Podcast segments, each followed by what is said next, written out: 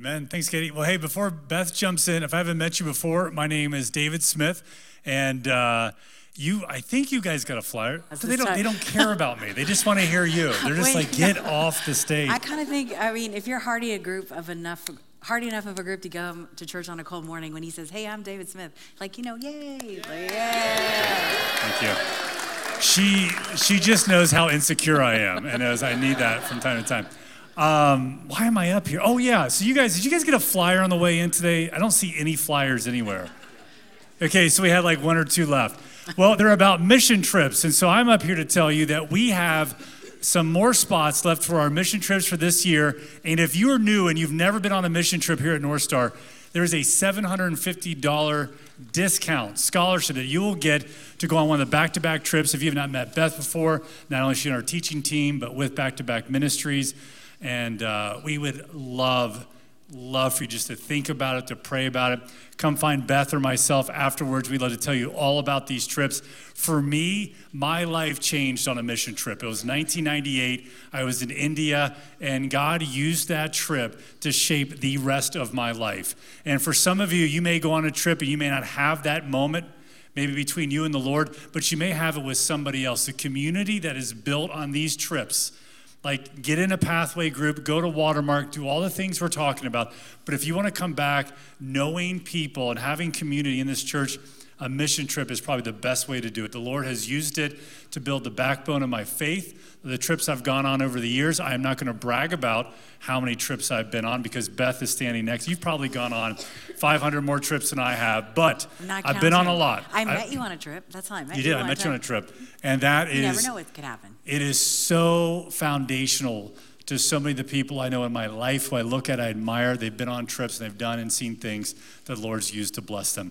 Second thing is that Beth is here today, which is exciting. So you guys may know Beth is here on a regular rotation. She speaks.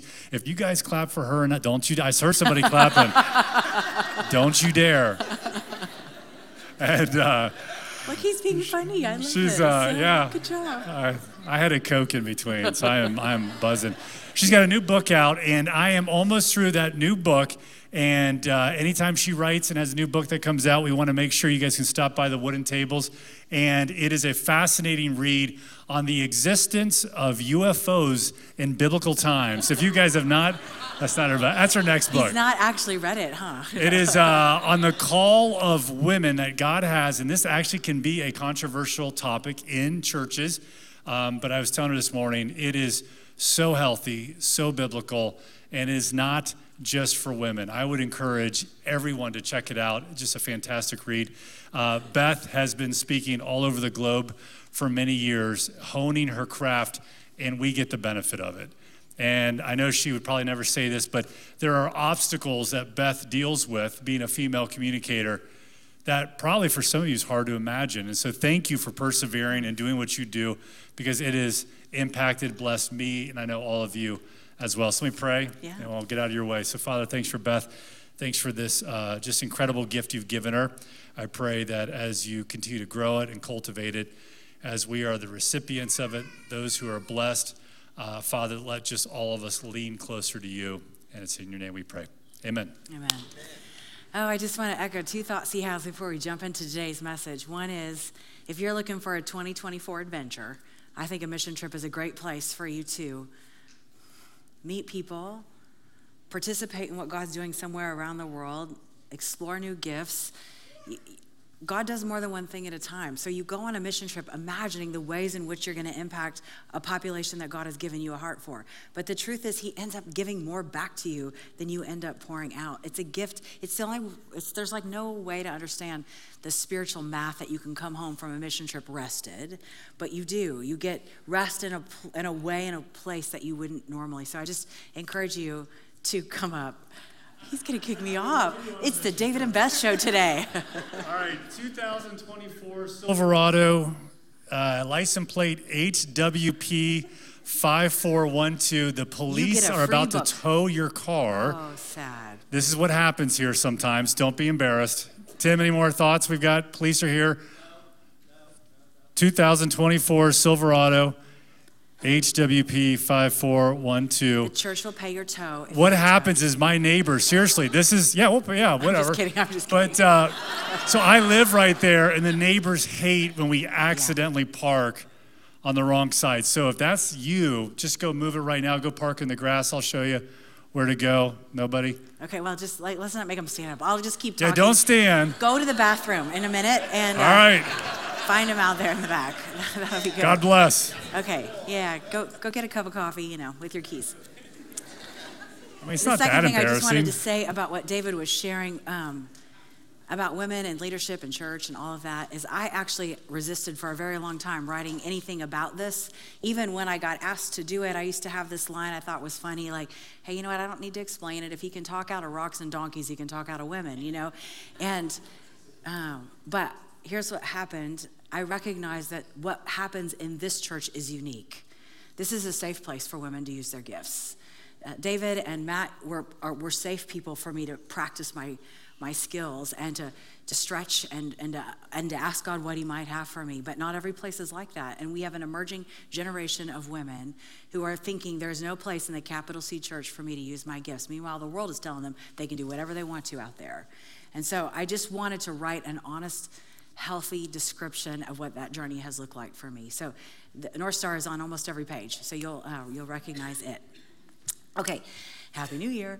I'm, I'm one of those weird people. I don't know who likes New Year's resolutions, but I am one of those people that I like them. I like renewing and reviewing and resetting and, and, and just taking stock in all the areas that we make our New Year's resolutions in, right? We, we, we count how many steps we're making every day and how many calories we're taking in our mouth, and we're taking a look at our Christmas debt and all the areas of our life that might need a reset or a review we're doing. And so this morning and in this Be Like Jesus series, I'm just inviting you to do this in, your, in the area of your spiritual health. And we're going to be asking ourselves what kind of priority, uh, what kind of protections are we putting around our relationship with the Father? And if we're going to be like Jesus, we're going to observe all over the Gospels ways in which he regularly protected and prioritized his connection with the Father. And so the question is, am I? And last week, David kicked the series off by talking about baptism and sonship. And this week, the, the team here has asked me to dive into the topic of wilderness. What does it look like in the middle of a story I don't like and I can't control and I don't know how to get out of? Do I prioritize my relationship and connection with my Father? What does that look like? Jesus, we know the first commandment, right? Love the Lord your God with all your heart and soul and mind and strength. How is it that we keep the first thing first? How do, in the middle of all the pressure that hard stories put on us, do we make sure we're still loving the Lord our God with all of our heart and all of our soul and all of our mind and all of our strength? Today in Matthew chapter 4, we're going to read about how Jesus goes into a literal wilderness. But when I talk about wilderness or desert in this time together, I'm talking about seasons and circumstances when you feel overwhelmed with need, when you might be asking yourself questions like, Can I make it through this? Is there enough of what I need to meet my needs? And when is it going to be over? When will this end? When will I stop feeling this way? I don't know if you have any friends here at the new year that is doing that 75 hard challenge. One of them invited me to do it with him, and I said, Can we just like rebrand it? Like 75 hard? Who in the heck wants to sign up for hard? Like, like we, we typically hear about a circumstance that's hard, and we think, How do I distance myself from it? How do I avoid that? How do I get myself out of something like that? And it can be hard even in church to talk about our wildernesses or our deserts because it sometimes feels like here we're supposed to put our best foot forward. Like in, in church, you're supposed to talk about God in terms of rainbows and unicorns and like God is good all the time and all the time God is good. And, and there isn't any place that we should feel safer to talk about our wilderness and deserts than here. Because the human experience says if you're not in a wilderness now, then you have been or you will be. This is, this is the good news about being a human. Just kidding. So, what did Jesus do in the hard? If we're going to be like Jesus, we want to be like him. Honestly, when I get in hard, it can be tempting to just want to reward myself with something that makes me feel good.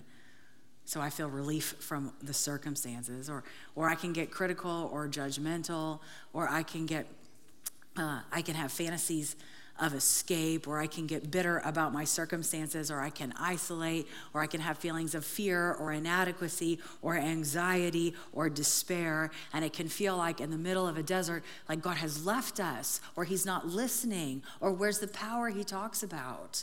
But the truth is, it is in the desert, it is in our wilderness that we uniquely can hear God speak. It's where God literally took Abraham, Moses, Isaiah, Jesus, so they could hear him. And, and part of the clue to why that happens is comes from the word in Hebrew that we translate equally into English. Desert and wilderness, they both come from the same word, and that word in Hebrew is midbar. And midbar means literally the place of the word right? God speaks to us in the place of the word. We, in our desperation, we, we cut out all the noise and we just want to know can we trust you? Can we hold on to you? Is what you say is true? Do you have enough to help me right now? Will you be my living water? I'm hungry. Will you be my bread? Will you be my shade? The sun is hot. One time I was in the Israeli desert and um, I was with my 20 year old son and the, the guide had told us, hey, like, this is all the water you're getting today. There's no place to stop in the middle of the day. We're going to be in the desert all day. So be thinking about your intake. Like, drink a little bit in the morning and a little bit at lunch and a little bit in the afternoon and save a little bit for the end. And I'm an adult and I was listening to the instructions and I was doing exactly what they said. But my 20 year old son was like kind of maybe not even totally listening. And he was climbing on rocks and jumping off of things. And he drank his water by 10:30 in the morning. So at lunchtime, he's like, hey, hey, mom, can, can I have some of your water? And I was like, no, you can't have any of my water. I mean, this is a child with whom I would jump in front of a car for, right? He could have any of my organs. Like, you would, my maternal instinct is strong, but so was my need to survive. And when he asked me for water, I'm like, no, you, I mean, yes, of course I gave him my water, but like, in the wilderness, your needs feel acute, right? And you want to protect what you have. You kind of hunker down. And I also want to say, just in case this is your mental picture, when I used to read the Bible and read that God, to, you know, that Jesus was led into the desert, in my mind it kind of looked like the Sahara or the pictures I've seen of the Sahara, where there's just sand dune after sand dune as far as the eye could see, and that the chief feeling I might feel in a place like that is hopelessness because no matter how far I walk, it doesn't feel like I could ever get to the end of that. But actually, the desert of the Holy Land is wilder than that. There are mountains and rocks and caves. And the truth is, you can't really see what's coming around the bend. And the chief emotion you have in the desert is anxiety. Like, what's coming at me next? I don't know what's around the corner. How, how do I prepare for what I don't even understand is headed my way? And the desert is where God took his people to woo them. I mean, we see that even as early as Hosea. I'm going to allure her, he says, meaning Israel. I'm going to lead her into the wilderness and speak tenderly to her. And my chief objective can sometimes be like, how do we get out of this as fast as possible? But God's chief objective in the wilderness, in the desert, is always going to be relationship. He's looking to strengthen his relationship with us. Uh, there's a story in Exodus 19 I think about often. Moses' life, of course, was 120 years divided into three 40 year periods. So in Exodus 19, he's 80 years old. So just get in your mind a picture of an 80 year old man. And God says to him in Exodus 19 from the top of a mountain, Would you come up here? I've got something I'd like to say to you. And if I was Moses, I might be thinking to myself, Hey, you know what? I'm 80. And if I can hear you from down here, tell me to come up. Whatever you have to tell me, I can hear you just fine. Just tell it to me down here. I actually am not interested in walking up 6,000 feet, right? But of course, Moses isn't feisty like that, so he, he obeys. He gets to the top of that mountain, and the Lord gives him the message he called him up there to, to give. And he said, I want you to go down and deliver this to my people, and then come up and tell me how it goes. Again, if I was Moses, I'd be like, hey, your God, just like watch. Like, I'm not going to come back up here. Like, just pay attention down there. You can see how it goes. But Moses obeys. He goes down the mountain, delivers the message to God's people. Then he climbs up that mountain for the second time, which would have been hard at 80 years old. I'm, i went up a mountain much like that. I was half of Moses' age. And I told Todd, my husband, halfway up it, like, Jesus himself better be the top of this thing because this is hard. like, this is hard. He gets to the top of the mountain for the second time. Lord says, I'm glad you're here. because I have something I want to tell Aaron. Could you go down and get him and bring him back up? if I was Moses, I'd be like, hey, you're God, you've actually always known you've wanted to talk to Aaron. So you could have told me either of those two times before. He might have even been helpful. Like Moses doesn't disobey, he doesn't talk back. He goes down that mountain, collects Aaron, and I want you to just for a minute imagine what the conversation was like between the Lord and, the, and Moses on his third time up the mountain. I think he would have literally needed him for every single step.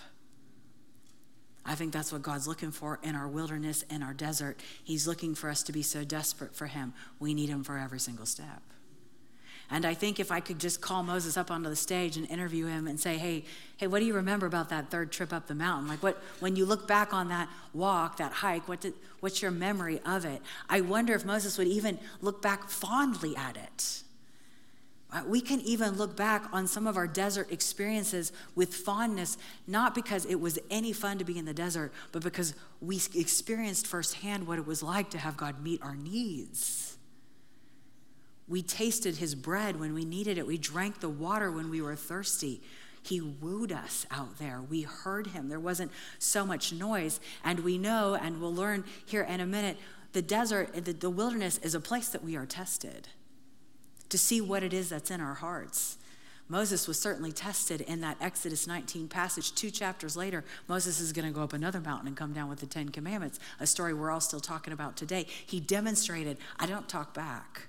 I don't have a better idea. I don't, I'm not going to rely on my own. I'm not going to say no to you, God. If you have something for me, I'm in. We'll read in today's passage, Matthew 4, it starts out when Jesus was led by the Spirit which that like arrested me right there. I was like, oh Lord, you knew exactly where you were going. And you allowed the Lord, you allowed the Spirit to lead you into the wilderness and to face your enemy. Like the question I've been asking myself is will I allow him to lead me anywhere? Will I tell him, hey, I'm looking at my GPS and this route over here is actually faster? Like th- that route looks like it's got a bunch of red lines in it. Over here, it looks like it'd be a little clearer. Can we go this direction? Will I just follow him? They followed him. Well, Jesus was led by the Spirit into the wilderness to be tempted by the devil. And I just want to say, again, right from the beginning, as we're painting pictures in our mind, these are not rivals of the same size. Sometimes when we see images of spiritual warfare, we get these pictures like the one I have here behind me, where like like who knows who's going to win in fact the devil's muscles look a little bit bigger than jesus is in that picture and you're wondering at the edge of your seat does jesus have what it takes these are not rivals of the same size. In fact, in Exodus chapter 8, one of the passages I bring to my own mind frequently, it's a passage, in, it's in the Let My People Go story with Moses and Pharaoh. And Pharaoh is frustrated by the plagues that he's experiencing and the discomfort it's bringing him. So he brings his magicians together and he says, Hey, could y'all come up with a plague as cool as the plagues of the God of Moses? Because I'd like our people to understand that our power is as strong as the power being demonstrated by the God of Moses. And those magicians come back and say, hey, guess what? Like all of our power combined does not compare to the power that's found in the finger of their God. So as Jesus goes out into the desert to be tempted by the devil, he's fully man. But I don't want you to get any ideas that these are rivals of the same size. Jesus has all the credentials and all the authority for the mission he's about to undertake. And really, he wants us to know. we do too. And I think he didn't include this story in the Bible so that we could see that he was greater than the devil. He's going to do that in a couple chapters later in a very spectacular way. I think he was saying, Hey, I want you to know, I'm going to put this on display. When the enemy comes for you and your wilderness, do this. I'm going to show you right now what to do. This is how you handle this. And I, I also just want to be clear here at the very beginning of the chapter, in case I hear sometimes people get this like a little, this like word kind of messed up and they think that, that God allowed, that God tempted Jesus. Um, the Holy Spirit cannot tempt, tempt us. James 1 tells us that, right? We can't, when we're tempted, no one should say, God is tempting me.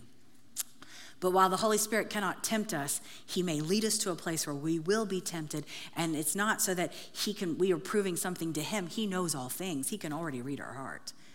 He's showing us, He's, he's allowing something to be proven to us, what the power of God can do through us. And He's also putting on display for any spiritual being that's watching this one belongs to me. They have access to the power that belongs to me. And that power is greater than the power that you have in all of your, in all of your being. It goes on to say in verse 2 after fasting 40 days and 40 nights, Jesus was hungry. And the tempter came to him and said, If you are the Son of God, tell these stones to become bread. And Jesus answered, It is written, Man shall not live on bread alone, but by every word that comes from the mouth of God. In this, this passage that Jesus is quoting back to his tempter comes from Deuteronomy chapter 6. In fact, all the verses we're going to read that Jesus says back to the devil in this whole passage come from chapter 6 and chapters 8 of Deuteronomy. And we don't know this for sure. It is honestly just my own speculation. But here's my hunch I think that Jesus had been thinking about that particular truth, about those particular verses when he entered into the wilderness. It wasn't, there's nothing magical about Deuteronomy 6 and 8. I think he was just using fresh bread.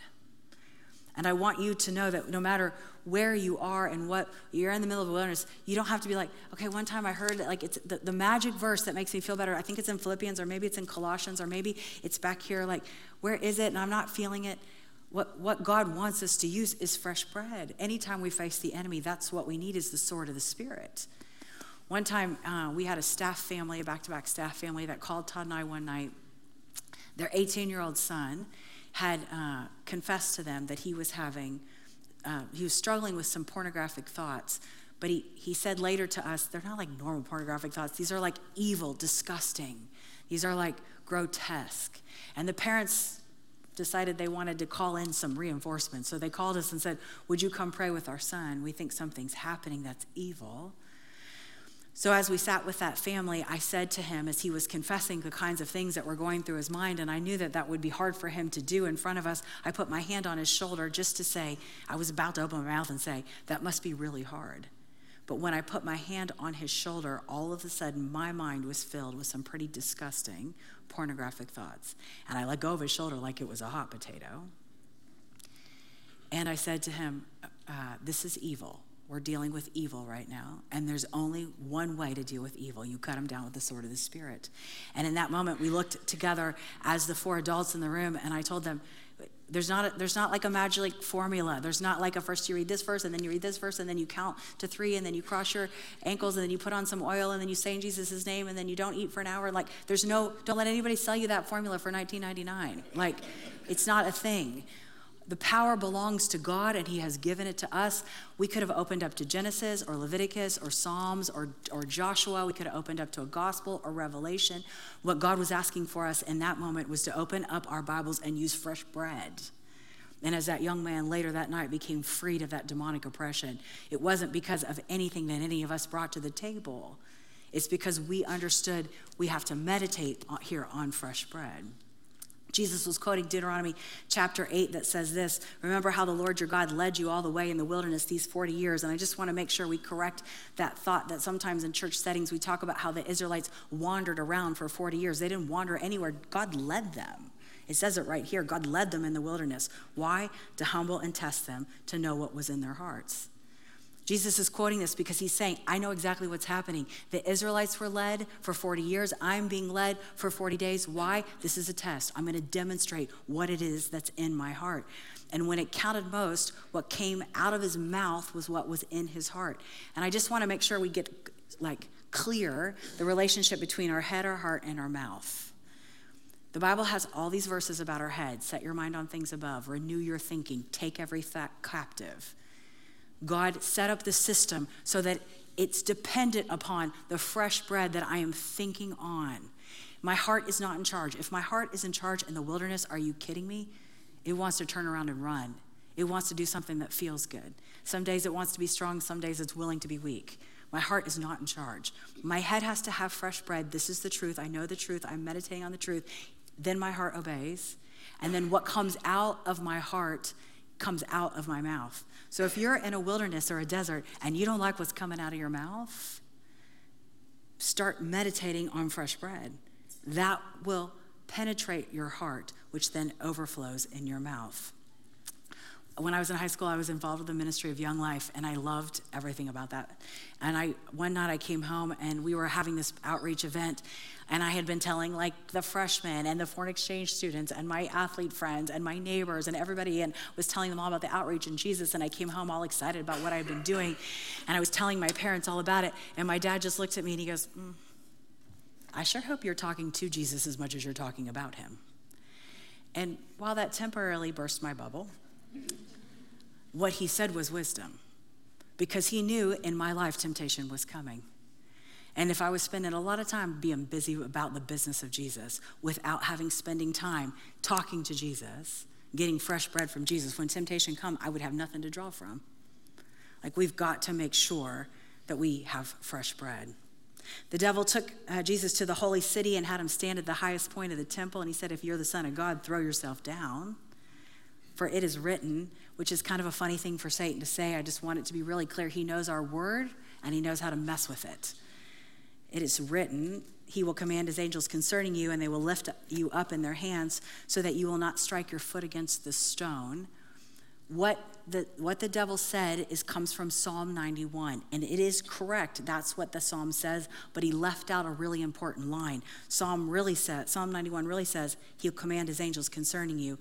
The line he left out is to guard you in all your ways. Then they'll lift, they'll lift you up, and they won't let your foot strike against a stone it was not ever supposed to be a blanket protection. You can go do reckless, chaotic, whatever you want to kind of things. Angels will just turn around and catch you anywhere you go. It was stay in my way, stay in my path, follow my ways. I'm going to be there with you. Again, the devil took him to a very high mountain and showed him all the kingdoms of the world and their splendor. And he says, All this I give to you. Basically, here's a shortcut around the cross. I know what you're about to go do, and I know how much it's going to cost you. And if you want, if you're looking for a way around it, I got a path, I got an easier path for you. Just bow down and worship me. And that is the 2024 beckon to us today. I got another way. I know what you what is that you want. I got a faster path to it. Just bow down and worship me. I'll get you where you want to go. Our enemy, he wants attention. It's been his deal the whole time. He wants worshiped. He wants us to want what it is that he's offering and then love him for it. And Jesus responded to him, Away from me, Satan, which is something we can say too. James 1 tells us, Resist the devil and he will flee. Jesus says, For it is written, Worship the Lord your God and serve him only, and the devil left him. And, it, and if it works for Jesus, it'll work for us. And then the angels came to attend him. And I think, let's just remember there was nobody there witnessing this. Jesus went back to the gospel writers and told him told them exactly what it is that happened so that it would be recorded so that we would have it today. Jesus was wanting to make sure that we knew he didn't use some kind of fancy Jesus power in the in the desert to squelch that tempter like a flea. He used the same exact tools that we have access to today. He used the power of the word that he's given us to. And if we don't hold on to this sword, then we're at risk when we get hungry in the desert. And there's, if there's one uh, common denominator about our wilderness and desert experiences, is that we get hungry, that we, we need satisfied. And Proverbs 27 says, To the one who is hungry, everything bitter is sweet. We are utterly susceptible to whatever it is that comes our way, the temptations that come our way, that just make us finally feel like we're not so hungry, but there's only one living bread. I wanted to finish our time together with a story that maybe I've told you before, I don't remember, but if you've heard it now twice, I promise you I've heard it more than that. And it means something to me every time I think about it. It's a lesson a woman taught me about the power of the Word of God. This woman was 30 years my senior. Uh, she was a mentor to me during the 15 years I lived in Mexico. Her name was Martha. And she was someone who had walked through plenty of deserts and wilderness, and I liked how she kept her spiritual integrity in the midst of them. I was watching her in the same way people watch us. I was watching her testimony and her tenderness to the Lord and her dependence upon him, and I wanted to be around her because she actually like smelled good. You know, Paul talks about the aroma of Christ. I could smell the fruits of the Spirit on her. I could smell her self control. I could smell her joy. I could smell her peace. And when I was around her, I wanted to get as close as I could to her, just rub up against her. This is not how discipleship happens, but I just wanted like as much access to her as I could because I liked what she was carrying. And she ran an orphanage that cared for two little girls who eventually came into my home as foster daughters. And we shared this bond of love over these two little sisters for almost the whole 15 years that I lived there. And one day, those girls had been in protective custody. Somebody found us, thanks to Facebook, and they began to threaten to take those girls out of our home. And I, most of the time, I just hung up on them. But one Monday, I realized the whole story had escalated a little. And they threatened to come to my house on Friday, and they were going to have the girls removed. And I picked up the phone and I called Martha. And I told her what, what the threat was and that I was I wanted her to be there and I wanted her to bring everything that she thought that might be possibly powerful in any kind of showdown we might have with these people. And then I hung up the phone and I spent 25 hours in government offices and with attorneys amassing a case I thought was powerful. That Friday, she pulls into our campus and she was still driving herself and asked me if I would carry a bag in her back seat because it was too heavy for her. And I thought that was awesome because I also had a really heavy bag. And I was like, yes, I'll get that bag. And I settled her into the dining room with our foster daughters, and we waited for these people to arrive. And the best way I can describe them to you is they were like an angry mob of bees. They were just swearing and shouting and threatening the minute I was with them. And I was trying to calm them down and I couldn't, so I just walked into my house. Our houses are made out of cement, so the acoustics were crazy.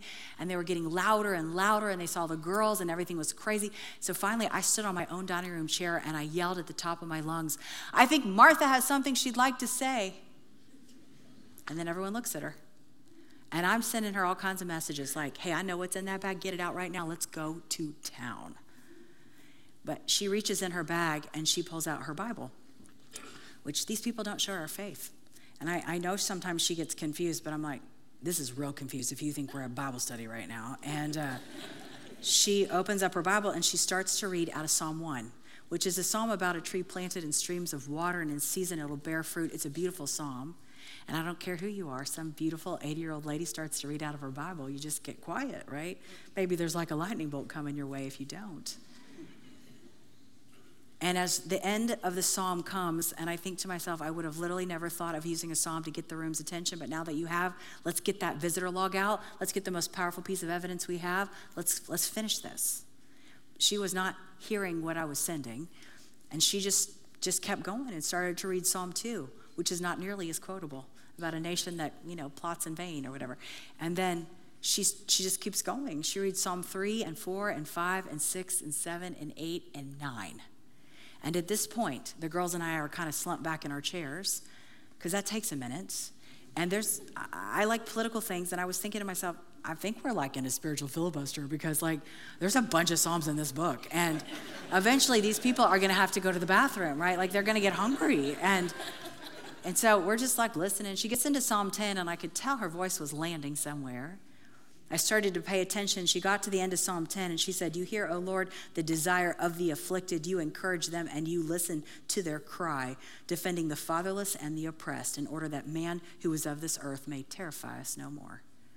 Then she closed her Bible and she said, These little girls are daughters of the King Most High. You ask them where their father has told them to be. And those girls answered, Right here, where they are.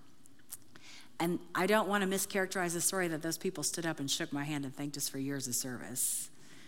But they did push away from the table, and all the swearing and shouting and screaming started again, and the threatening. And those girls heard things I never wanted them to, see, to ever hear. But as those people were doing it, they were backing up to my door, so I just like turned around and like opened it.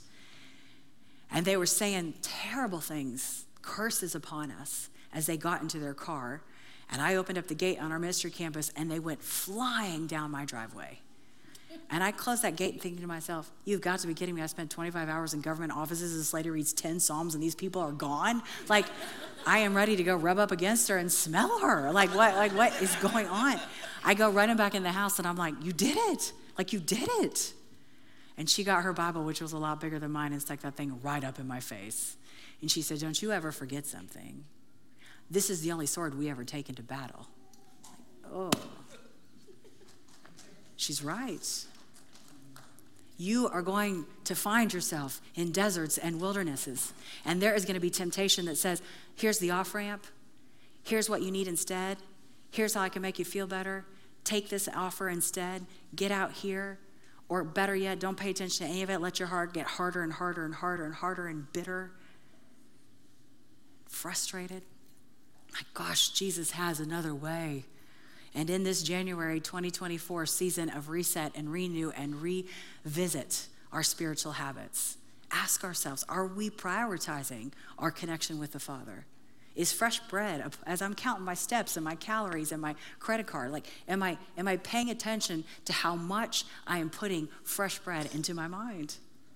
It's the only way I know how to get a path through. It's the only way that my heart ends up doing the right thing. Otherwise, it is sinful and fickle and often wants the wrong stuff. But if I have fresh bread in my heart that got there from my mind, then when I open my mouth, I know how to say, Get away from me, Satan. I know how to say, It is written. And I will look back later on the season that I'm in and I will remember it fondly, not because the circumstances were easy. Almost always I would want to change the circumstance but because the communion with our Father was real. Oh, may we prioritize our relationship over our comfort, both now and forever. Would you pray with me? Oh, Jesus, I can't believe the authority that you give us, that kind of power to fight our own sin natures and the temptation that threatens us.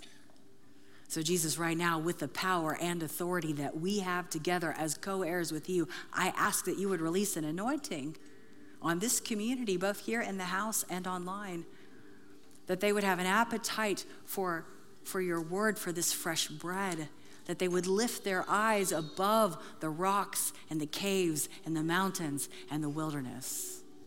And they would say, You, you lead me. I don't care how long it takes, you lead me. You test my heart. You know me. I am yours. And then, Lord, from the bread and the water that you give to us, may we give it away. As we encounter people who are in their own deserts and wilderness, may we give them the bread and the water that you first gave to us. May we be shade to those with whom you have called us because you have shaded us. And may it stand as a testimony not to ourselves, but to you, our Father. So I pray all these things in your holy and precious name. Amen. If you're new uh, here to North Star, I want to explain what's going to happen next. I'd like to invite the prayer teams to come forward. And in the most uh, respectful way possible, what follows is a bit of a three ring circus. You can stay in your seat and you can worship, and our band is going to lead us in worship. And in this time of worship, respond to Him, cry out to Him. Or you may be thinking about a wilderness, a desert that you're in, or someone you love is in, and you want these folks to pray with you. You need fresh bread, they'll give it to you. This is part of their commitment to the role that they have. They are eating fresh bread and they'll give it to you. So come and get prayer with them. They would love to pray with you. You can also go to the communion tables, and when I go to communion, I think about two things confession and commitment. And I go to that table and I tell him about all the things and ways in which I chose my own way over his. And I ask him to forgive me, and he says he's faithful and just and will do it. And then I recommit my heart to him Lord, I'm yours. I'm all yours. Do with me this day, this week, as you will. So whether you stay in worship, whether you take communion, whether you get prayer, this is a time to response. This is the main course of our time together.